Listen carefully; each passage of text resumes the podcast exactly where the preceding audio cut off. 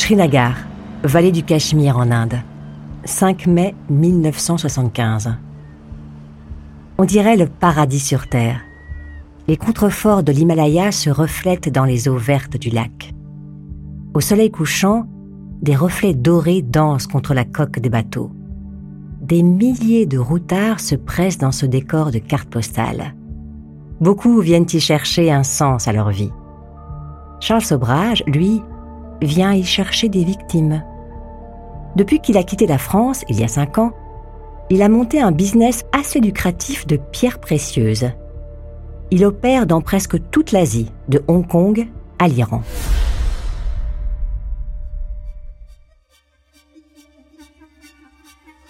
Pour jouer à saut de frontière, Sobrage a besoin de changer de passeport à chaque voyage.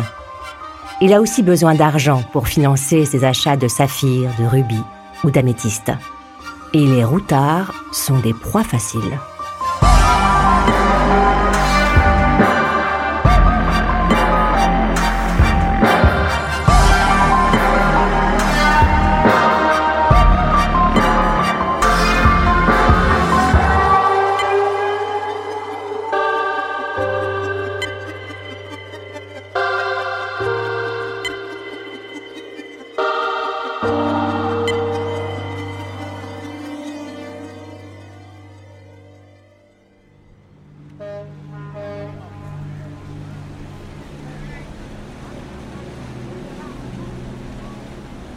Ponton en bois, le patron du bateau de plaisance dessine un chiffre avec son doigt.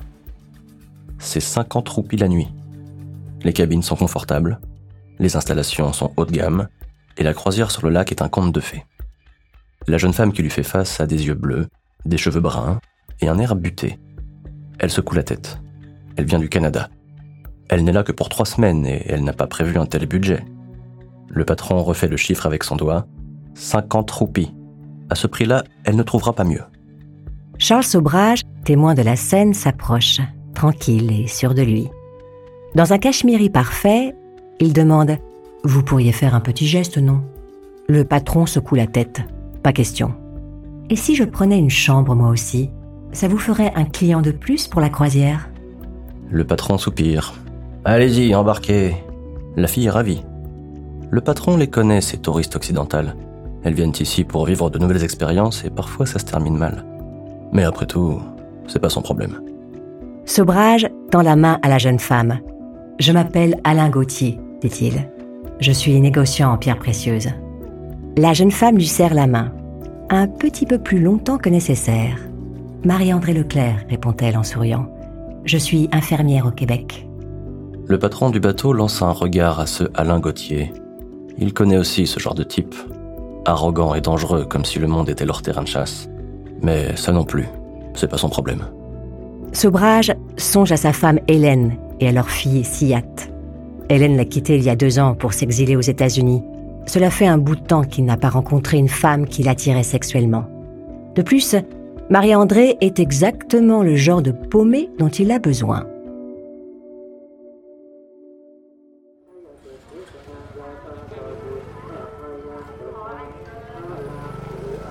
Bangkok, 2 août 1975.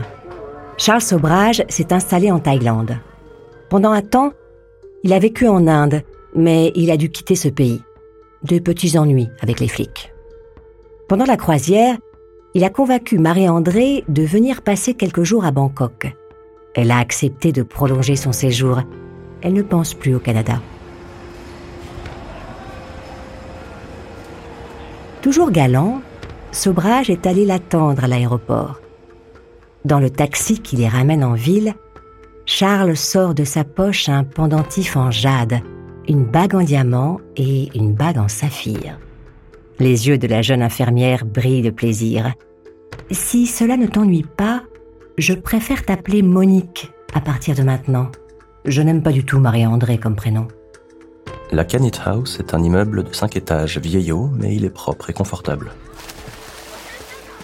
Le bâtiment U abrite une piscine. Nadine Gir occupe l'appartement 307 avec son mari Rémi, qui bosse comme cuisinier dans un palace du centre de Bangkok. Charles Sobrage occupe l'appartement 504. au dernier étage de la Canit House. Deux chambres, un balcon, une cuisine et un salon dans lequel il a accroché un sac de boxe. Ses clients aiment taper dedans quand ils viennent faire des affaires. Il y a aussi un petit singe, Coco, dont la seule raison d'être est de détourner l'attention. Sans qu'elle sache pourquoi, Nadine trouve Monique sympathique, malgré son air réservé. Rémi bosse presque tous les soirs à l'Oriental Hotel. Nadine s'ennuie. Monique et elle pourraient être amies et se tenir compagnie, car Alain est souvent absent lui aussi. De toute façon, Nadine préfère quand Alain n'est pas là. Elle ne l'apprécie pas beaucoup. Elle le trouve sournois et fuyant.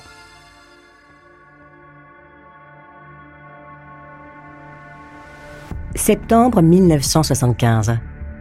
Petit à petit, Monique, subjuguée par Charles, prend part à ses magouilles.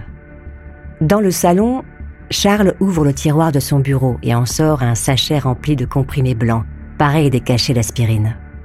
Du mogadon, explique-t-il à Monique. Une sorte de tranquillisant miracle. Après deux ou trois jours de ce traitement, les gens sont aussi dociles que des chiens.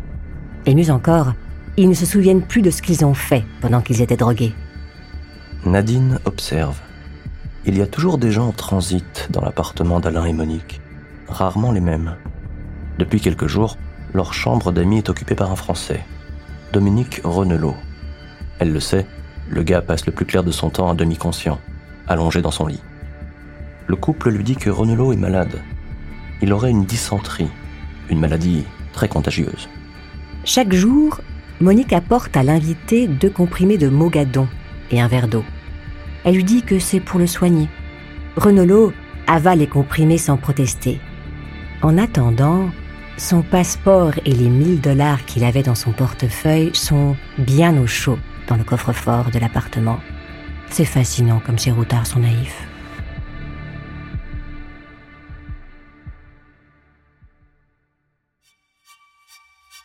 Avant de continuer cet épisode, une petite pause pour donner la parole à notre partenaire, sans qui ce podcast ne pourrait exister. Ne partez pas, on se retrouve tout de suite après. Wyndham Hotels and Resorts makes travel possible for all. Whether it's the long haulers looking for a great cup of coffee, a roomier rest for the on a whim road trippers, or a place to make summer memories with the whole family. No matter who you are, where you're going, or why, with 24 trusted brands to choose from like La Quinta, Days Inn, and Super 8, your Wyndham is waiting. Get the lowest price at wyndhamhotels.com. Restrictions apply. Visit website for more details.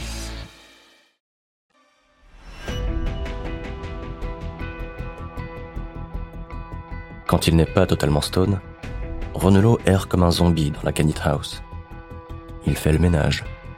Il range les verres, les assiettes et les bouteilles qui traînent après chaque soirée. Puis il retourne se coucher et disparaît pendant des journées entières.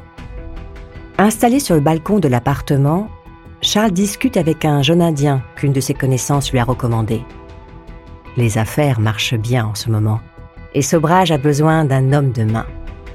Ajaï Chaudhary est jeune, vif, costaud, et il n'a aucun état d'âme. Il tuerait père et mère pour un peu de fric. Exactement le profil que recherchait Sobrage. Bangkok, début octobre 1975. Deux routards déposent leur sac à dos dans l'entrée de la Canet House. Ils ont l'air épuisés. Ils se présentent à la réception. Jean-Jacques Philippe et Yannick Mézy. On leur a volé leur passeport lors d'une soirée trop arrosée à Pattaya, la station balnéaire. Ils sont coincés à Bangkok. On leur a dit qu'ils pourraient loger ici le temps d'avoir de nouveaux papiers. Charles Sobrage, qui les guettait depuis le balcon, descend les rejoindre dans le hall. Jean-Jacques et Yannick peuvent rester ici le temps qu'ils veulent. Aucun problème. Charles a des contacts à l'ambassade de France. Il peut les aider pour accélérer les formalités administratives. Mais rien ne presse. Il ne faut pas plus de deux jours pour que Jean-Jacques et Yannick ressemblent eux aussi à des zombies, comme Renelot. Yannick suit Alain comme un chien. Il prend en note ce qu'Alain lui dit, il tient son bureau en ordre, il range ses papiers, comme s'il était son secrétaire personnel. Les deux Français réagissent bien au Mogadon. Monique s'occupe d'eux pendant que Charles est à Hong Kong. C'est ici que tout se commandite. Ses contacts là-bas n'apprécient pas du tout la présence de certains routards. Ces chevelus débarquent en Thaïlande comme s'ils étaient en terrain conquis. Ils s'imaginent qu'ils peuvent faire passer de l'héroïne pour la revendre chez eux. Il faut dire que le kilo de blanche coûte 4000 dollars à Bangkok, si on connaît les bons intermédiaires. Une fois la poudre coupée, ils peuvent en tirer 250 000 dollars aux États-Unis ou en Europe. Les Hongkongais doivent protéger leur commerce. Les routards doivent disparaître. Des proies idéales pour Sobrage. «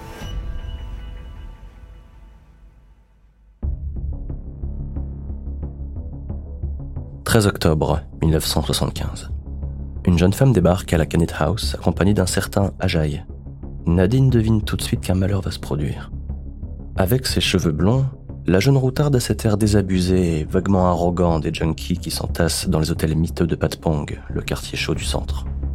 Teresa Knowlton est américaine.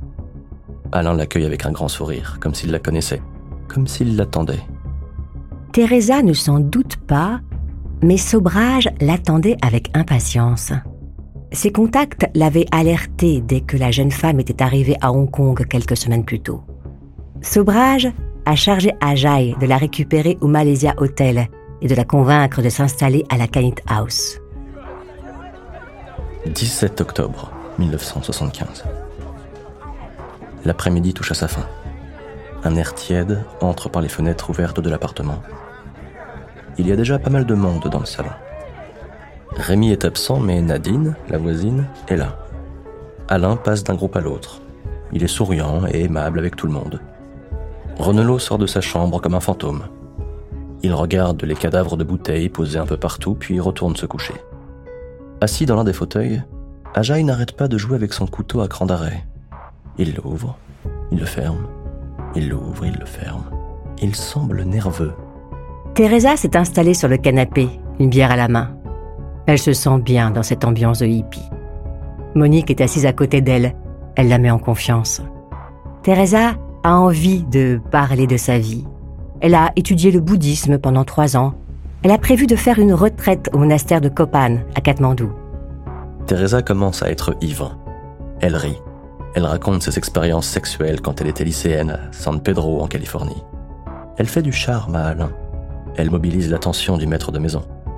Lui se prête au jeu. Il l'écoute avec ce sourire sinistre qui met Nadine si mal à l'aise. Il lui fait penser à un serpent qui se redresse lentement avant de frapper. Teresa parle de religion. Charles s'installe sur l'accoudoir du canapé à côté d'elle. Il fait semblant de s'intéresser à la conversation. Il lui demande Tu veux vraiment devenir nonne? Teresa hoche la tête. Ce soir, c'est ma dernière soirée. Après, fini le sexe, l'alcool et la drogue. Demain, je démarre un nouveau chapitre de ma vie.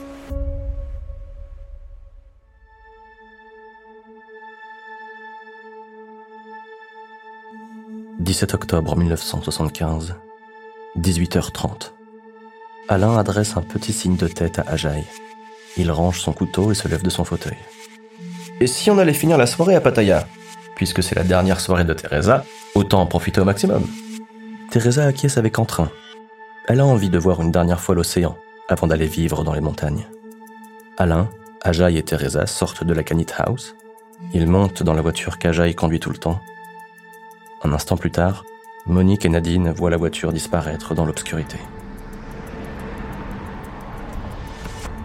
La voiture roule sur une route bordée par des rizières, puis Ajaï tourne sur une route secondaire en direction de la plage. À cette heure, le golfe de Thaïlande est magnifique, avec ses palmiers qui se découpent sur le soleil couchant. La voiture s'arrête. Pourquoi ne pas profiter du spectacle? Ajay a apporté un thermos de café. Il en verse une tasse à Teresa. Sobrage y mélange 50 mg de mogadon.